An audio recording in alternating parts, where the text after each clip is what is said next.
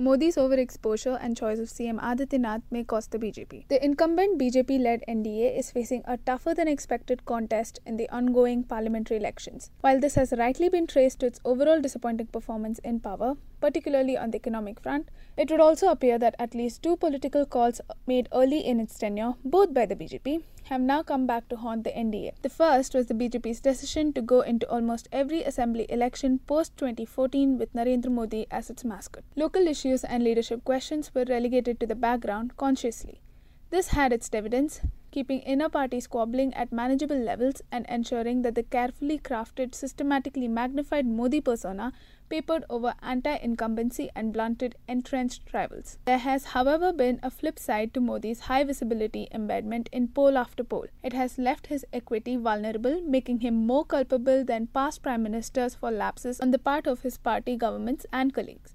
This can be spun by BJP sympathizers to suggest that it makes Modi more invested in the democratic process and more accountable to the people compared to his post 1980s predecessors, but that it has steadily eroded Modi's credibility remains undeniable.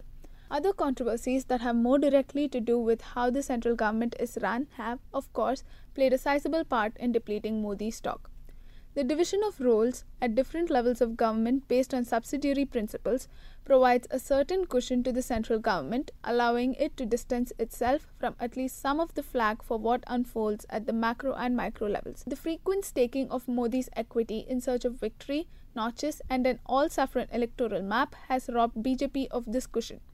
It has also meant that 1. The parliamentary elections is not the first but effectively the nth time Modi is making a rebid for power and that he is hobbled by the accumulated baggage of disappointments that have occurred after each rebid. 2. There's a feeling of deja vu with every stand of rhetoric the BJP is currently deploying. The long drawn election is not helping with the deja vu. The BJP's pitch is sounding more tiresome with each passing phase, negating any of the supposed advantage the poll schedule was supposed to give the party. Suddenly, the BJP arsenal looks depleted, flailing for lines that can recapture popular imagination. A spate of televised interviews, essentially a charm offensive with an emphasis on the Prime Minister's apolitical side, suggests that Modi is aware of the fatigue his party campaign is inducing. Whether this helps in expected measure remains to be seen. For now, these have drawn attention mainly for scripted content, wild claims, and fawning interviews. The second slip that the BJP may come to rue relates to its choice of chief minister in Uttar Pradesh.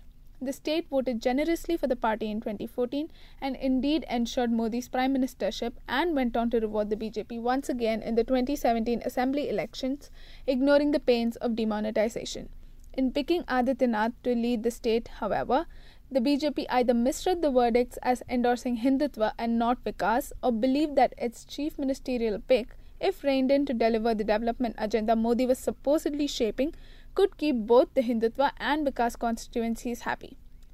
As it turned out, Adityanath is now among India's least popular CMs as per one tracking survey, while another survey shows his government having among the lowest net satisfaction scores. That is hardly surprising given that the UP government has been making news for all the wrong reasons for the pains its cow protection agenda has inflicted, for failing to achieve any appreciable improvement in law and order and check atrocities on Dalits and Muslims, for callously reacting to hospital deaths in Gorakhpur, and for ushering a perceived Thakur Raj.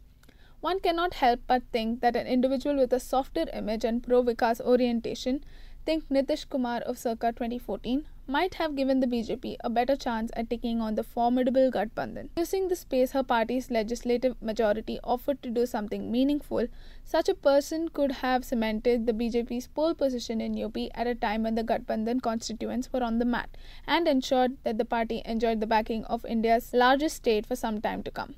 At this point, however, the BJP's fortune in UP rests on the extent to which the Modi factor dwindled and exhausted but not fully contained, can salvage Adityanath's mess.